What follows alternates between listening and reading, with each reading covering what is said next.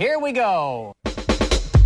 Neutron, proton, mass effect, lyrical oxidation. You're irrelevant, mass spectrograph. Your electron volt, atomic energy erupting as I get all open on betatrons, gamma rays, thermal cracking, cyclotron. Any and every mic you're on, trans uranium. If y'all was uranium, molecule spontaneous combustion. Pow! Law of definite proportion, gaining weight. I'm every element around. Welcome to Spark Science, where we explore stories of human curiosity. I'm Regina Barber DeGraaff, astrophysicist and pop culture enthusiast. Today, we are going to talk about dark matter and dark energy, maybe gravitational waves and Planet Nine. But before we do that, and before I introduce our wonderful guest today, I want to tell the viewers that we have a guest host. If you have listened to past shows, you know that the only guest hosts I've had are people related to me, and today is no different. My guest host today is an actor. He actually has an IMDb entry, and he is a hotel manager. My little brother, Ruben Chen. How's it going? It's going well. Thank you very much. I, I can add the IMDb page that you said. Entry, that's singular. Yeah. One entry. Who got you into acting? I just want our listeners to know like who helped you and supported you and made you want to do that to start with. It was my wonderful sister, Regina Barber. Oh, that's right. I forgot. So let's introduce our guest today. Our guest is my colleague, um, somebody who I've known for a good amount of time, lives at work down the hall from me, Dr. Ken Rines. Welcome. Hello, thank you. How would you describe your work in like a couple words?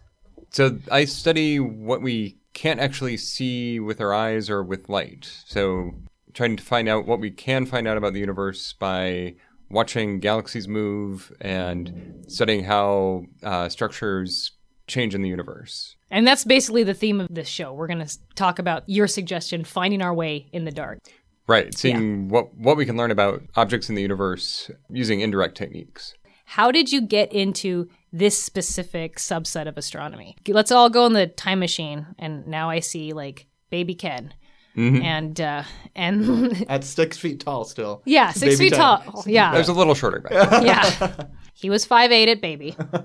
Did you like always love astronomy, uh, like as a kid? I do remember a really cool astronomy book that I had in maybe fourth or fifth grade that had lots of beautiful pictures and talked about black holes and neutron stars, and it all sounded really cool. But I somehow never made the connection as a kid that this is something that people actually discovered at some point. And it, Right. it took me, you know, many, many years, you know, till high school or college to figure out that everything in that book had been basically discovered by, uh, you know, people going out and using telescopes and doing calculations to figure these things out. Did you go to any like space centers and stuff like that, or science centers? And when you were a kid, Local science museum a Yeah. lot, but not not really space centers. I was never that lucky either. I'd actually, you know, give a lot of credit to my my high school teachers. I had a couple of great chemistry and physics teachers. They were not only great teachers, but they were so enthusiastic about science in general. They worked with some people at the local university.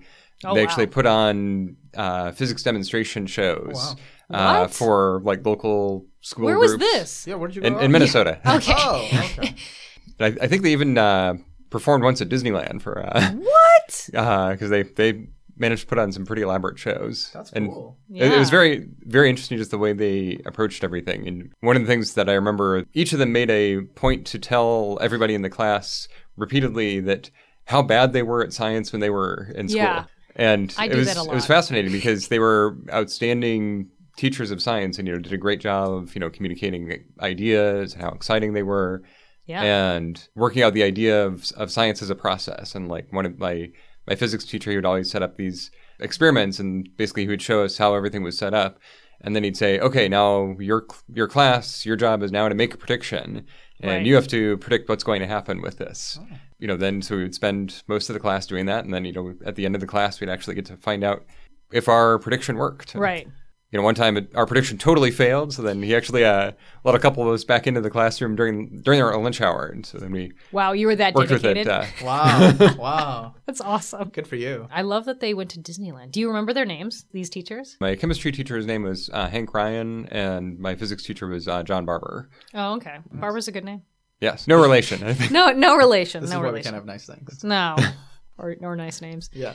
So you have this awesome like high school experience with really good science communicators, and then you go to undergrad And was it different? Was it a different way that they taught science? For undergrad, I went. I actually moved from Minnesota down to, to Houston, Texas. So very, Oh wow. No, very different same. environment. Totally the same. What are you talking about? Yeah, I've the- never the been best to was, either. The best was um, on winter break. I'd get on the airplane in Minnesota where it was 20 below zero, and get off the, the airplane in Houston, and it was like 80 degrees. Yeah. right. You're like, what is happening? Yeah, it was a very different uh, vibe, certainly, because you know they're Five is a good word. um, yeah. So it was at Rice University, which is a mid-sized university, not not as small as some small liberal arts colleges, but not not as big even as Western. Just sort of middle size, but still the introductory physics classes were 150 students in a big auditorium, Oh, and wow. You know it was Not fun. surprising, you know, how different that was from from the high school classes. Even you know, it was still fun, but yeah, it wasn't quite as engaging or interactive. I guess Right. interactive would be the Yeah. the biggest thing there. Did you get to do any research related to what you're doing now in undergrad, or was that all grad school? Eventually, I did a couple of uh, summer programs. So after taking an astronomy class and realizing, hey, this sort of coming back to that that old book that I had read as a, as a kid, and realizing, oh wait, there were people that actually figured all these things out, and Right. there are people doing that now, and maybe you can actually you know get paid over the summer to do this. And so there were a couple of summer summer internships like that, and I was lucky enough to do a couple of those. Uh, one at Northwestern, looking at gamma rays from the the center of the Milky Way Oh, that's awesome. and then one at the uh, Smithsonian Observatory in Boston, where uh, I was studying X-rays coming from giant clusters of galaxies, and now I study the galaxies and the the clusters of galaxies. So similar objects, but uh, Right. different specific focus. So, did you go into Rice thinking like I want to be an astronomer, or was it finding your way? Um, a bit of finding my way. I'd, I'd sort of move in high school like in the direction of physics because I I was fortunate to have some really good math classes and uh, uh, get involved in some math programs where I was able to take really college level math classes as a high school student. And Which is always nice, but Yeah, and then it sometimes was- impossible. Um, and then the physics classes were really fun because I could actually I could really see there where the math classes were were useful for that. For right. whereas for high school chemistry at least the math level isn't as as rigorous. So it was fun to see you know things like ideas in calculus directly used in the in the physics classes. Right. And just Which- the, the whole idea of this like fundamental science and you know finding out what's going on on the smallest scales, what the, the building blocks of the universe are. So Minnesota to Texas, and then you went to Harvard, Mm-hmm. which was totally the same as all those places, right? Absolutely, yes. And you lost me at high school math, so Yeah. we're going beyond that.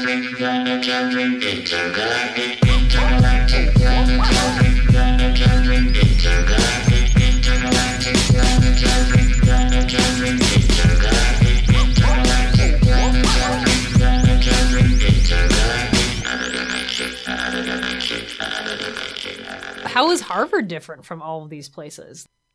Very.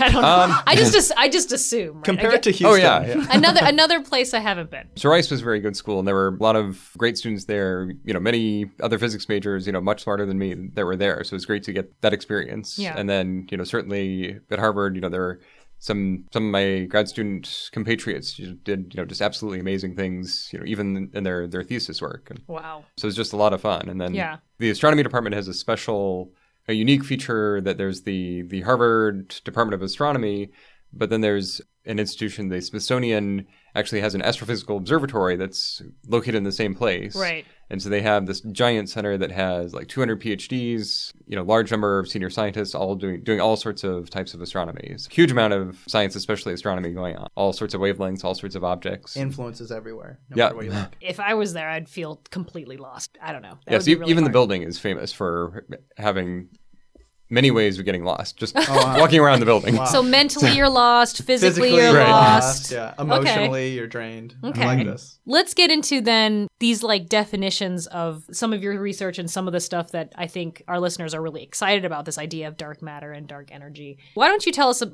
kind of more about your research and then kind of fill in the gaps of those definitions, which my brother here, who knows a little less than me about this subject. Yes. Can I can I- I can spell science. Good. Yeah. Mm-hmm. I can barely. If you're lost, Ruben, please tell us because we're going to. No, I like this. I, you, you, I don't know. Most people probably can't see his face, but you're smiling throughout all this, so it's very, it's very engaging. I'm, I'm drawn into it. So by Yeah. all means, I'm learning. Yeah. I like this. Tell us more about your research and Yeah, fill, so fill in the the- blanks. So the basic idea of, of a lot of my research actually goes back to some of the physics ideas that I think I, I first learned in high school. Um, just things like gravity is, is a force, it pulls on things. You know, we know that when you drop something on the earth, it, it falls towards the earth. And it can also do things where you can have, you know, an object going in a circle. And so the earth goes around the sun because the sun is pulling on the earth with gravity. And that same basic idea, you can apply that almost anywhere in the universe. So you can figure out the sun and all the planets are going around the Milky Way galaxy, and you can use that to figure out what that gravitational force is, which tells you how much stuff there is in the Milky Way. And then on larger scales, on, on these clusters where you have not just one Milky Way galaxy, but you have 50 or 100 Milky Way sized galaxies all orbiting each other. And you can actually measure how fast they're orbiting each other and use that to figure out how much total stuff is in the, the cluster of galaxies. Right. And the, the exciting part there is that you find out that when you add up all the, the matter that has to be there, there's a lot more than you can account for from the stars that are in the galaxies. Which is very weird because we think most of the normal matter that we're used to thinking of, atoms and molecules, a lot, almost all that matter is locked up in stars, or there are other ways of being able to see it. So there's a lot of stuff in these clusters that is not something you would find on the periodic table. If we just take a step back for anyone who kind of like hears the word gravity and then hears stuff, we need to just make sure that gravity itself is due to mass, right? It's it's Right. directly linked. These movements of objects, these kind of orbits, the gravity that being exhibited or the movement that's being exhibited tells us something about the mass related in that orbit or involved in that um, orbit, I guess we can say. Roughly speaking, the more mass you have, the stronger a gravitational pull Right. you have. That's what I'm trying to say. See, Yeah. see, you know what I'm saying. No, I totally got that. Okay. man. I mean, the mystery is, right? And when did this happen? When was this like mystery kind of, or this question first asked? We're looking at these orbits, we're looking at these movements of galaxies in clusters, and then we have this missing mass. When did that start?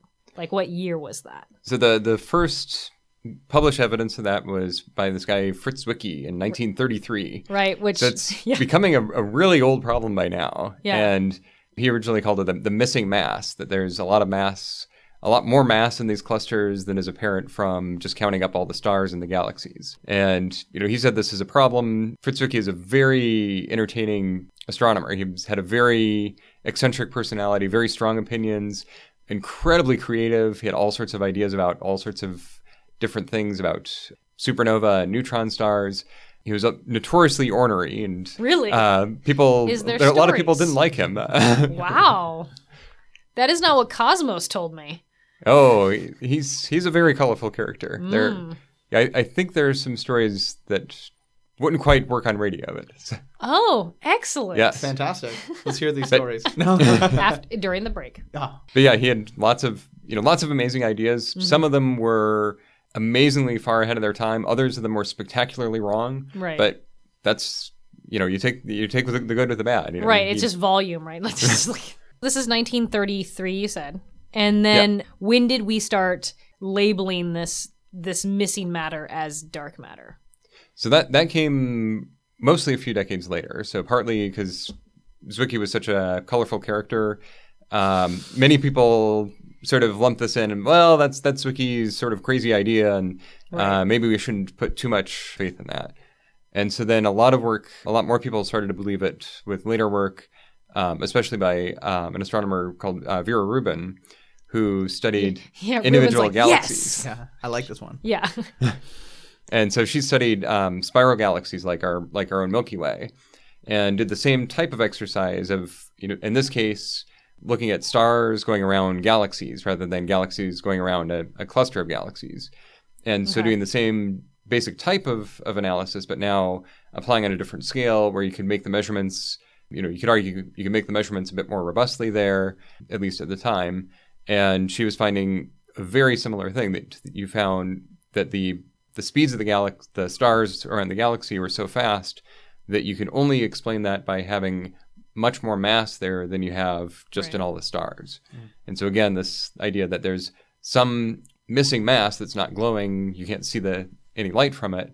So there's some sort of matter there that's not emitting light. So therefore, I'm not sure who first came up with the, the term dark matter, but that was when the whole community started to take it very seriously. Was that you know now this was you were seeing a similar phenomenon in different types of objects, which is always one of those things that's great to see in science, where you get not just one piece of evidence, but a different piece of evidence that points towards the same thing.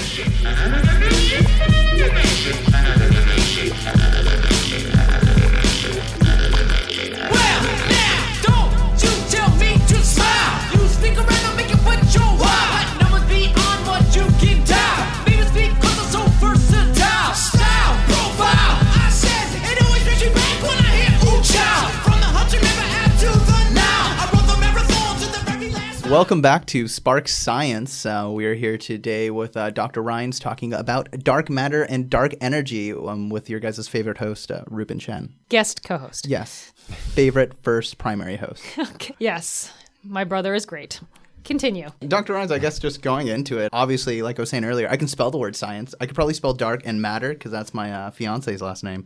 Um, yeah, it is actually is. good. It is. Yeah. We were trying to think Who's of it. also from Lynden. Who is also from Lynden. Um, and my brother, just for listeners, is also from Lynden. also graduated. obviously because he grew up with me. Yeah. But yeah. Yeah. Anyway, go ahead. So you were you're asking a Uh, question. So yeah, I, I- I guess I mean I'm not entirely lost, but uh, going back to the viewers who are much like me, uh, what is matter? How would you define matter? That's a great question. So the physicist's definition of matter would basically be something that that interacts with gravity. So it uses if you have something that has mass, some, hmm. something that has matter, that matter will interact with other bits of matter with a gravitational force and will pull on other bits of matter. And so that's where the, the problem comes from is basically trying to figure out we know that there's something there, something that has mass that you can say it has this many kilograms of, of stuff there.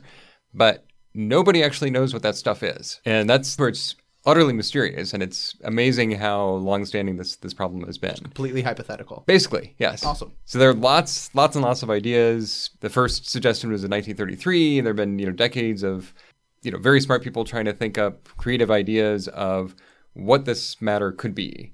Because we can't see it. Right, because by, by definition you can't see it, or, Yeah. or it wouldn't be dark, and it seems to behave in a way that it actually doesn't interact with, with light at all. And that's in astronomy, that's what you usually do: is you study light coming from distant galaxies. Now there are some particles that we know that that act sort of like that. So there's a particle called a neutrino, which is Love involved 'em. in little nu- uh, nuclear reactions. And yeah, so our sun is powered by by nuclear reactions in its core, and so the sun is producing these neutrinos at a tremendous rate, and they're going out in all directions.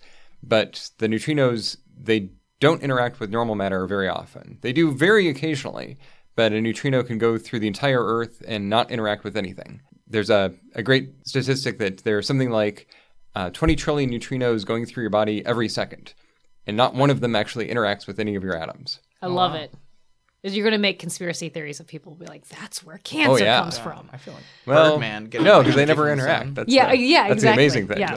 So neutrinos are, are something that, and people actually suggested neutrinos as being a great candidate for dark matter. Right. They have the, the great advantage that it's a particle that we know Uh-huh. exists. There's lots of good evidence that neutrinos exist from. That was huge in the 90s, right? It was like Yeah. huge. but there there is one problem. First of all, neutrinos they just don't have enough mass to represent the dark matter because there are various estimates of how how many neutrinos are, are out there, and there are various ways of trying to figure out how much mass neutrinos have, and there there are now pretty good limits on what those what the mass can be.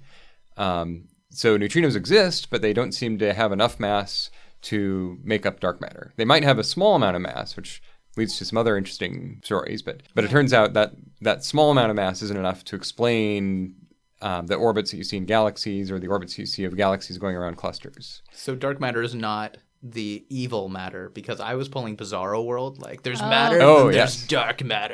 Yeah. Well, so but- another thing it's not Yeah. would be um, antimatter. Right. So oh. like that that's that's another thing that Like you'll hear about Bizarro sometimes. Superman. but th- that's what I Yeah. was thinking. But he's not evil. He's just confused. Like let's let's be nice to him, right? Well- like he just his he grew up in a different environment and he doesn't understand our environment. That's that you're he's not evil. I'm just I'm just saying.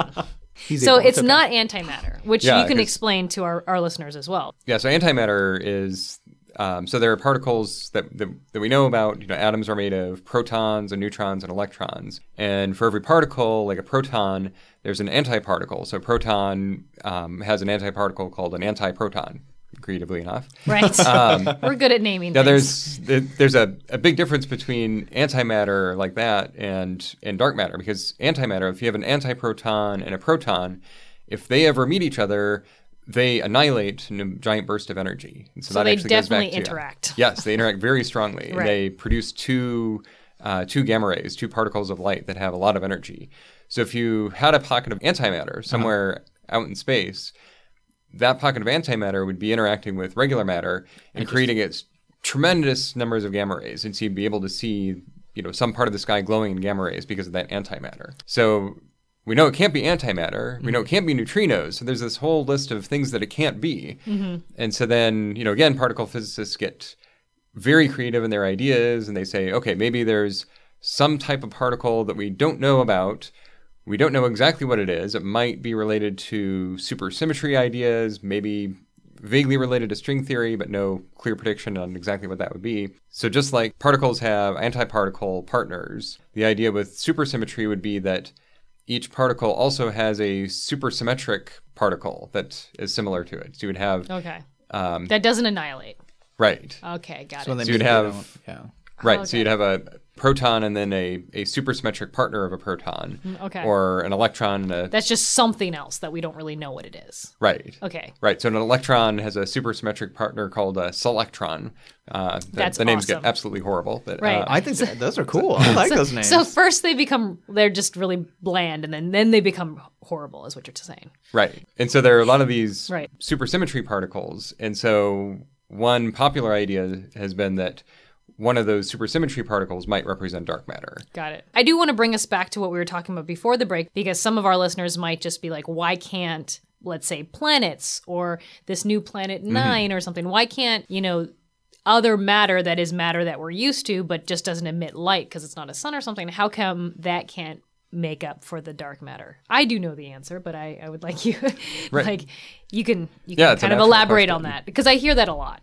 Oh yeah, yeah, and it's and you know again a few decades ago this was a a very contentious question about whether dark matter could be explained by things like planets that are dim matter they're not completely dark but they don't give off a lot of light and so if you had lots of free floating planets that could explain where that missing mass is or where Right. the at least you know dim matter if not completely dark but there are other ways of detecting a lot of those things Right. that um, that astronomers have spent tremendous amounts of effort trying to detect evidence of of things. Like if you have free floating planets or very dim stars or white dwarfs or solar mass black holes, Right. all sorts of things like that, they actually create gravitational lensing signals. So if one of these particles goes between us and a distant star, you'll see that that background star get brighter for a short period of time, and then it gets dimmer again. And so a bunch of astronomers made a, a big survey to monitor, you know, thousands of stars and try to look for these little flickers. And they did find some of the flickers, but then when you figure out how much mass that That um, flicker that actually- represents, yeah. it's it's a tiny fraction. You know, it's there. You know, like neutrinos, there there is mass there, but it's not Right. nearly enough to explain all of the dark matter. Right. Measure it and get an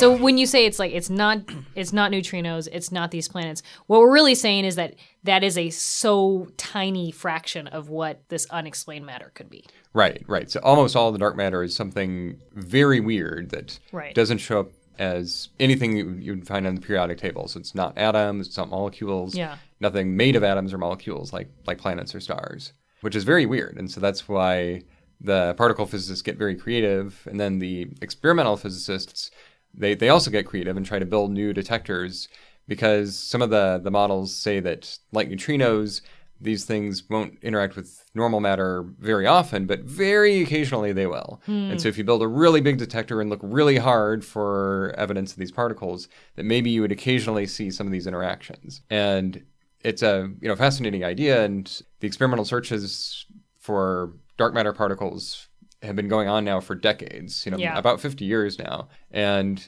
they keep on finding nothing. It's uh, Right. you know, Well, tremendously hard work for. it's a similar story to maybe the other thing I, I would like to talk about today, and, and we can kind of link it to when you said lensing, gravitational waves, right? I mean, I remember Yeah. being in grad school. I I went to Wazoo, Washington State University, and there's a good amount of people there that work with LIGO, which is uh, Oh, I was hoping you were actually Yeah. Light- laser, Laser interferometer- gravitational wave observatory. Obs- observatory. think. Yes. So I remember uh, presentations from LIGO. You know, quarter after quarter, I'm like, Mm-hmm. we're gonna detect gravitational waves. We're gonna do it. We're so close, and it was just like, Right, yeah. like I don't know. I don't want to say decades. It probably was though. Decades of Decades of decade, work, yeah, a decades yeah. of work of just like nothing was happening. But Yeah. finally, just this last week, I mean, something happened. So before we go into like the definition of what gravitational waves are, let's kind of take a step back and talk about lensing and talk about maybe space. You're nodding your head because you kind of Sure. I think you know where I'm going with this, right? So and so let's talk maybe about what is lensing and then we can talk about gravitational waves. Right, right. Well, lensing, uh, gravitational lensing brings us back to the, the dark matter idea. Yeah. Very, very well. In the same way that gravitational lensing, so the basic idea, the the classic picture is that you try to picture space as being a an infinite rubber sheet, and then you put bowling balls or golf balls on the rubber sheet, and they create distortions. And then Dense. if you send other things uh, past, you know, close to the bowling ball, their path will get um, distorted a little bit, but It's Um, like that thing in the the mall, right? Like the, the thing where you put coins in, Right, And you yeah, you drop the coin in, and it kind of goes around and around, and then it gets sucked into. It pulls it in. Right, right. Or if you Right. have enough velocity, it would stay there for a while. Like it's going to orbit around for a while. I, and I've wished that for years. Never happens. well, yeah. so there's a lot of Right. wobble in stuff, but or if you're a particle of light, you would go, your path would get bent. So instead of going straight in a straight line past that that, that little well, your Yeah. your path your path would get deflected a little bit. You're getting Right. pulled. Right. Or- yeah. Yeah, And so that um, yeah. creates this distortion. And so the for a cluster of galaxies, it actually works very similar to the distortion that you see if you if you break a wine glass and look through the, the stem of the wine glass, you can see that it'll stretch out objects that are behind it. So things will get stretched out and make little circles around the, the stem of the wine glass. yep. And so a big cluster of galaxies does the same thing because it has a lot of mass, so it creates a lot of distortion in space time.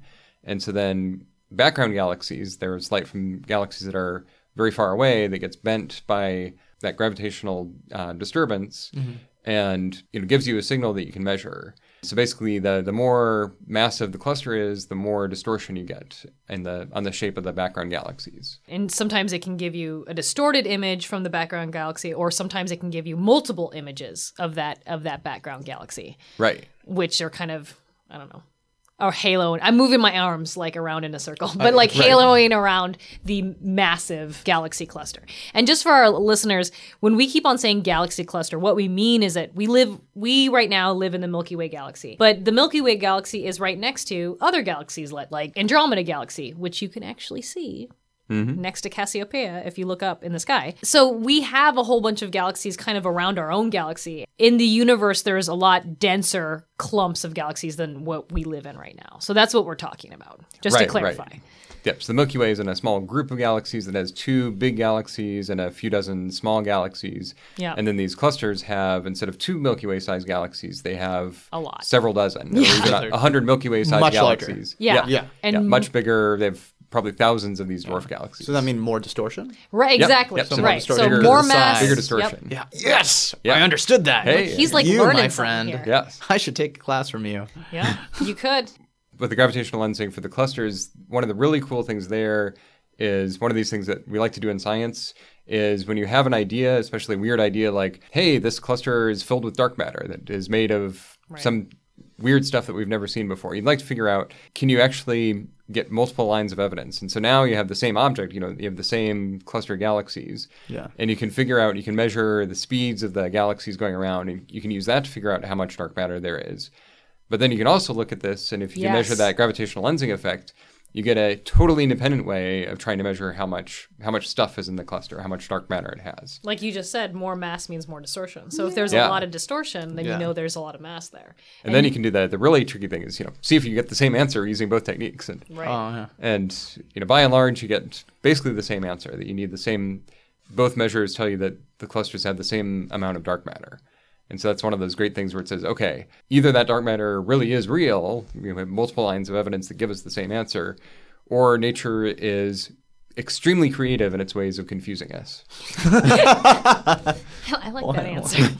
and that's very important. These distortions can give us mass that like you were saying. I think this is probably new for a lot of people too that not just the planets go around the sun, but like you said, the stars also go around the center of the Milky Way and galaxies like the Milky Way also orbit around other galaxies. So everything's So moving. Everything's mm-hmm. moving. Everything's moving. and that's something Yeah. that's very new for So the Earth our isn't students. flat. The Earth is not flat. No. oh, I can't believe that's gaining momentum Uh, it's right gaining now. a lot of momentum. Oh my god, It hurts conspiracy me. theory. It's because X Files came back on. I think conspiracy theories are just like rising. Uh, Mulder and Scully are like, the Earth is flat. No, they would never say that. No. No, they would never say that. So we talk about this idea of lensing, like I said, with the, the distortions. When I learned about gravity waves, it talked very much about these very massive objects moving around and then they're sending ripples in space. So help me describe that better. Again. right. So the cartoon example is, you know, going back to the rubber sheet. If you had, Right. if you had now two bowling balls, so each bowling ball is making its own distortion on that rubber sheet, and now those bowling balls are orbiting each other, so they're they're going in circular orbits around each other. As Dr. Rines is doing this with his hands too. Yeah, He's, I'm, I'm- he's orbiting the two objects so orbiting. so two if you did that, if you, if you move or move the bowling ball around on the rubber sheet, it's going to shake the, the sheet and it's going to send little distortions that are going to travel outwards. Or ripples. Yep, Yeah. little ripples, Yeah. exactly. Sort of like dropping, you know, rocks in a in a still still pond. Right, but now you're go out. moving the rocks and you're doing this. Right. Yeah, and making those ripples. Which yeah. is still moving your hands. You can't see that. But Gina's yeah. now moving. Right, yeah, right. yeah. Yes. We're, we all are now. We're moving we're- yes. simultaneously. Radio. So as those ripples are traveling out, they're actually carrying away energy from the system. And so there was actually a, a long debate. Um, this is one of these one of the reasons why people debated a long time if LIGO would ever see anything because they Right. didn't actually know if you have two black holes orbiting each other, it wasn't clear if black holes would actually eventually merge or if they would just orbit each other for a very very long time where you would never see them actually merge. The the big excitement. Um, so this is just on on Thursday, so February 11th, 2016, it's the the dawn of gravitational wave astronomy. So Yep. it's a, Yep. a whole new era of you know totally different way of looking at the universe. so many happy astronomers. Oh, yeah, Like so many. And just to clarify too, like black holes are super massive. Like I well, there are super massive black holes, but black holes have a lot of mass. So that's why when they're they're moving around they are like you said, more mass, more distortion. So that's why you're saying Right. two orbiting black holes. Right, and then Yeah. also these black holes are were very close to to each other, and then what happened is they were slowly losing energy, you know, radiating energy away in these ripples, and then they got closer and closer together as they did that, and then Mm-hmm. eventually they merged. And when they merged, that produces this this characteristic signal that um, has been described as a chirp. So, so, So it's hear very uneventful though. so the, there are these gravitational waves that uh, get higher in frequency. And so when we talk about sound waves, sound waves, if you have a higher frequency, that's a higher pitch. So it's sort of like a whoop. so you know, like if you had, you know drop water into um, you know listen to water dropping, you hear a little bloop, and so that's effectively what they the signal that they heard on on this gravitational wave observatory. which I don't know if we want to get into explaining that observatory, but we're going to take a quick break. And when we come back, we're going to talk about finding objects using gravity, like, let's say, Planet Nine, or maybe even in history with some famous planets. Finding things using gravity. And then we'll talk about pop culture because I love it. Well, that's our team. Step inside the party, disrupt the whole scene. When it comes to beats, well, I'm on beat. I like my sugar with coffee and cream. Well, I gotta keep it going, keep it going full steam. Sweet to be sour, too nice to be mean. On the tough guy style, I'm not too keen. Trying to change the world, I'm a plotting scheme. Mario C likes to keep it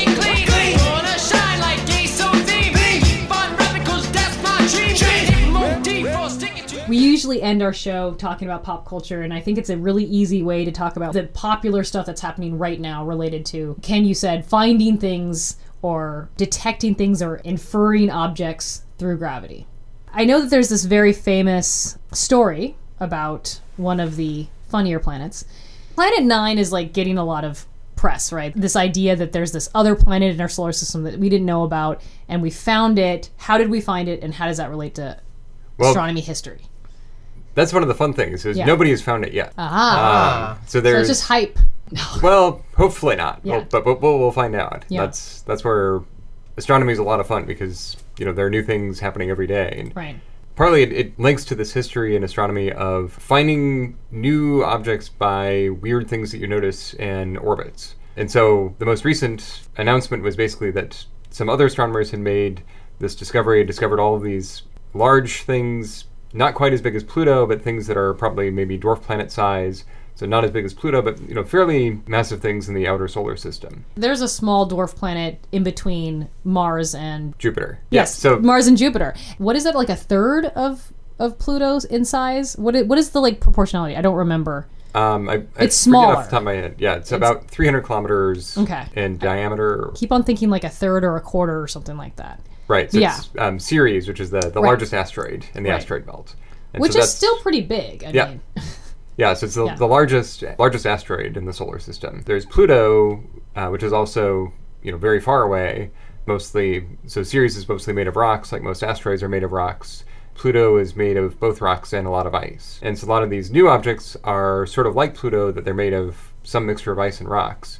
And some of them have very weird orbits. And so a few years ago, some astronomers basically pointed that out and said, hey, we found some of these dwarf planets, they have these weird orbits. And they sort of speculated, well, maybe you could make a model where those are, they get their weird orbits if they interact with a massive planet that's that's very far out in the solar system. The announcement a month ago was a more detailed model where a couple of astronomers looked into this and figured out that they they could in fact make dwarf planets have those weird orbits if you had a Neptune size or Neptune mass planet that's in the very very outer solar system. right. So one of these things where it's dim matter, it's not dark matter because it would emit some light, Right. but so little light that no one has been able to see it so far. Right. It would be really hard to detect Right. through Yeah. photo- photometry. Yeah, so you'd, you'd like love to take a picture of it, and that's you know I think most astronomers, I think even the the people who who authored this publication, where they said here's our model, where we say you really do need to have this planet in there to produce these weird orbits of the dwarf planets. Even they would say that we really have to get a picture of that planet to confirm that theory. It's a fascinating prediction right now, and so they're trying to get time on one of the biggest telescopes in the world, one of the biggest optical telescope to look at this from the ground. Maybe in the future, you might be able to use an infrared telescope from space to see this planet. But Right. so far, it's too dim to have been detected. So it's one of those really exciting things where there's a good possibility that it exists, but there's no confirmation yet. But I mean, this has happened in history of of weird orbits, and then people saying, "Well, there must be something there," and then actually finding something. Right, right. So historically, the there were many planets that were known for thousands of years by people being able to see them with their naked eyes. Mm-hmm. And then William Herschel discovered the planet Uranus just by looking for things in the solar system. And then by making very careful observations of the, the orbit of Uranus, they noticed a couple of different astronomers noticed that Uranus's orbit had some had some weird stuff. And one way of trying to explain that those uh, differences from the the expectation would be if it was getting tugged on by some unseen matters, some at that time dark matter that was exerting a gravitational pull on on Uranus. There was a French astronomer Leverrier who actually made a prediction, got in touch with an astronomer and said, "You should point your telescope at this position Right and now." Yes, at this time, Yeah. look right right here." Mm-hmm. And I forget the the astronomer who, who observed it, but found Neptune within one degree of the prediction. Oh wow. So there's this amazing confirmation of using these anomalies from gravity and then finding matter that had been previously unknown. Many people confuse dark matter and dark energy, and Right. what is the difference? Before we kind of talk about finish up gravity waves, talk about interstellar and pop culture. I want to talk about this idea of dark energy. So, give us Yes. your best definition of that and why it's not dark matter, or maybe it is. It's almost certainly not, but Yeah, yes. yeah. Dark matter is one of these things that's totally bizarre. It makes up most of the total matter in the universe, the stuff that interacts with gravity. Yeah. And we have absolutely no idea what it is. Dark energy makes dark matter sound like we know what we're doing. Dark energy is even weirder. So, about in 1998, uh, there were some astronomers that were studying supernova and discovered that we've known for a long time that the universe is expanding. So the space between galaxies gets larger and larger y- with every year. And what they found is that you would expect that the galaxies would actually be slowing down because they're pulling on each other by gravity. But instead, the astronomers studying the supernova found that the distance between galaxies is actually getting larger at an increasing rate, that it's actually, they're accelerating apart from each other very bizarre observation, basically a desperation to try to explain what that is. Something might be doing that that could be associated with the vacuum of space time. When you don't understand something, you say, we're going to call it this thing and then put dark at the front of it. so, Is what we've learned from this episode. yes. Yeah. So in this case, you know, there's an idea that it might be associated with energy of the vacuum. So then it got the name dark energy because it, it doesn't emit light, doesn't interact with ways that you can see it easily, other than its influence on making galaxies accelerate apart from each other. Now that does actually intersect with my, my own research at some level because one of our ultimate goals is to try to measure how clusters are growing with time because as the universe evolves, so you have the Big Bang, galaxies are moving apart from each other, and then you sort of have this battle between galaxies moving apart because the whole universe is expanding, and then gravity trying to collect things together and form groups of galaxies, form clusters of galaxies.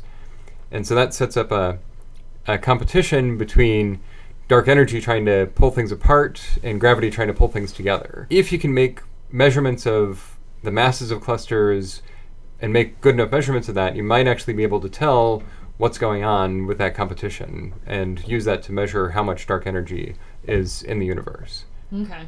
And whatever this dark energy stuff, the energy density of it is actually larger than not just regular matter, matter but also dark matter.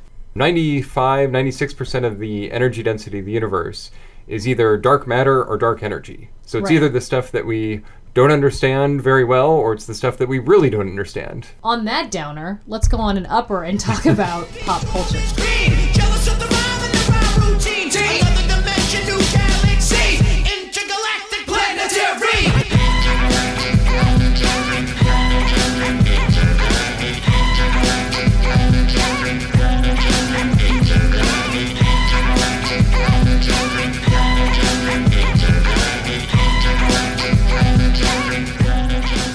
So how and I ask every guest this, how is your science represented on TV and movies? Is it represented well? Are there are things that are done well and things that are done horribly? I just mentioned gravity waves again, but that was represented in Interstellar, not in the way that we described it earlier mm-hmm. before our break. What annoys me when I hear dark matter and stuff, I, I think of red matter, which happened in the Star Trek reboot, which was not explained at all. It was just like red matter does this, the end. Yes. So that's Enter the plot device. yes. And so that was bad representation. But Yes. can you think of any like other bad ones or some maybe possibly good representations of your field or anything Well, we've been talking about here? you know there are certainly representations of of astronomers and scientists in pop culture. You know, you can go from the Big Bang Theory, where you have you know the highly stereotyped perceptions of you know what what astronomers or physicists are like. Now, I, I have met people like uh, like the They- characters they on that do show. They do exist. exist, but there I are also to- many normal people. Uh, Right. We're um, normal. yes, like Gina. See, it's weird because you Very guys normal say person. that, but when I see you both, I'm like, you guys are exactly like these people on the show. uh, nobody that looks like me is on that show. There's no Asians on that show. Um, there are no Asian Mexican women on that show. You win this That is round, true. Yeah. Dr. Light. And actually, the only people of color have accents on that show. Probably the best sort of positive depiction, I think, would go. You know, you have to go all the way back to the the movie Contact. Yeah, I and, agree. And that one, I mean, really, you know, it's not obviously not completely correct. It's a fictional portrayal, but it gets a lot of the the spirit of of how the science is done correct. except for the headphones because you listen for radio waves. Oh, except yeah, for that. yeah.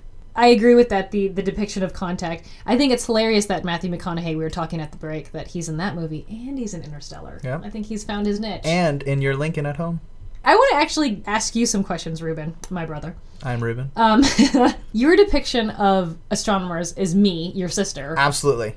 but anything else from like TV. What do you think of when you think like dark energy, dark matter, or astrophysics from TV From TV. or movies? oh man, I And mean, I, how are we contradicting that, or maybe we aren't? I, you know, because my knowledge of it is just so minimal. I do, Yeah. I do think Interstellar. You know, Mm-hmm. um, Star Trek. Uh, we were talking about Star Trek. White Dwarf earlier, and I was thinking Red Dwarf. I'm thinking BBC. So Right, those are where, where right. all my minds are going. Um, Right. But my perception of, of astronomers and in the movie world, I mean, I don't think I have too many. It's not like there's um, astronomer um, action superheroes out there uh, fighting crimes and. Uh, Well, Doctor Light is an astrophysicist. okay. But occasionally there's an astronomer who discovers the asteroid that's just about to hit the Earth. That's yes. true. Yes, I mean you have It the Armageddon moments where Yes. it's like it's twice the size of Tejas, and then they're all gonna die. But you don't know his his or her name, right? You just know Bruce Willis I just know Bruce Willis. Yeah. Yes. Yes, just Bruce Willis. from that movie, though. I'm just Yeah. I'm trying to think of anybody else. no, Owen Wilson's in that movie. Liv Oh, Tyler? Owen Wilson, Steve Who's Buscemi. Owen- See, You I are- guess I did know You are the actor, so I don't know these things. I think you're right that like the the essence of astronomers isn't totally portrayed well, but we all are different, so it would be nice to see not the stereotype of this scientist, the crazy, introverted, don't talk to people scientist. Yes. Some of us are like that. So- Not all of us. Yes. Other than Contact, I'm trying to think of and Interstellar and The Martian. The Martian is that we just Yeah. talked about that we just reviewed that movie, and that got a lot of praises for being fairly accurate. a great book too. And- yeah, it's a good mm-hmm. book. Great book. But I can't think of anything when you're dealing with this mysterious thing called dark matter, or this myster- very, very These mysterious hypothetical. Yeah. thing called Right. dark energy. I mean, it almost lends itself to being a plot device. Or, Right. or something crazy in Star Trek. Like I can't even think of anything. There's a series of children's books by Philip Pullman. And I think Dark Matter is Right. one of the plot devices there. And it's one of those interesting things where, you know, on the one hand, it's nice that it's it is tied to this real scientific idea, but the way it gets used in the novels is totally unlike what dark matter actually is. I do want to end though on what, even if it has nothing to do with astronomy, even if it has nothing to do with dark matter, Go what on. is your favorite pop culture right now? That's what I'm going to ask. I've been asking a lot of my my guests that. maybe the Neil deGrasse Tyson uh, rap battle about the, the flat Earth. That's a, So that's been that an is entertaining apt. thing. It is right. the flat Earth thing is everywhere. It's everywhere. Everywhere. I think there's a lot of conspiracy theories associated with dark matter and dark energy too. So it's um, with great mystery comes great con- controversy. I mean, flat Earth. There's no mystery there, so I have no idea what that's about.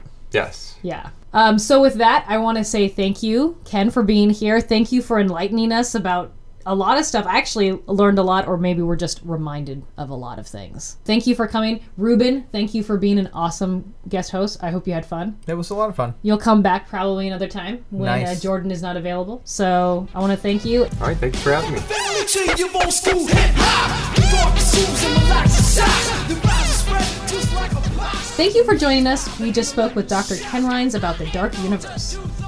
Our show is entirely volunteer run, and if you'd like to help us out, click on the button donate. If there's a science idea that you're curious about, send us an email or post a message on our Facebook page, Spark Science. Today's episode, Finding Our Way in the Dark, was produced in the KMRE Spark Radio Studios, located in the Spark Museum on Bay Street in Bellingham. Our producers and engineers today are Eric Faburetta and Nathan Miller. Our theme music is Chemical Calisthenics by Blackalicious, and our feature song today is Intergalactic Planetary by Beastie Boys.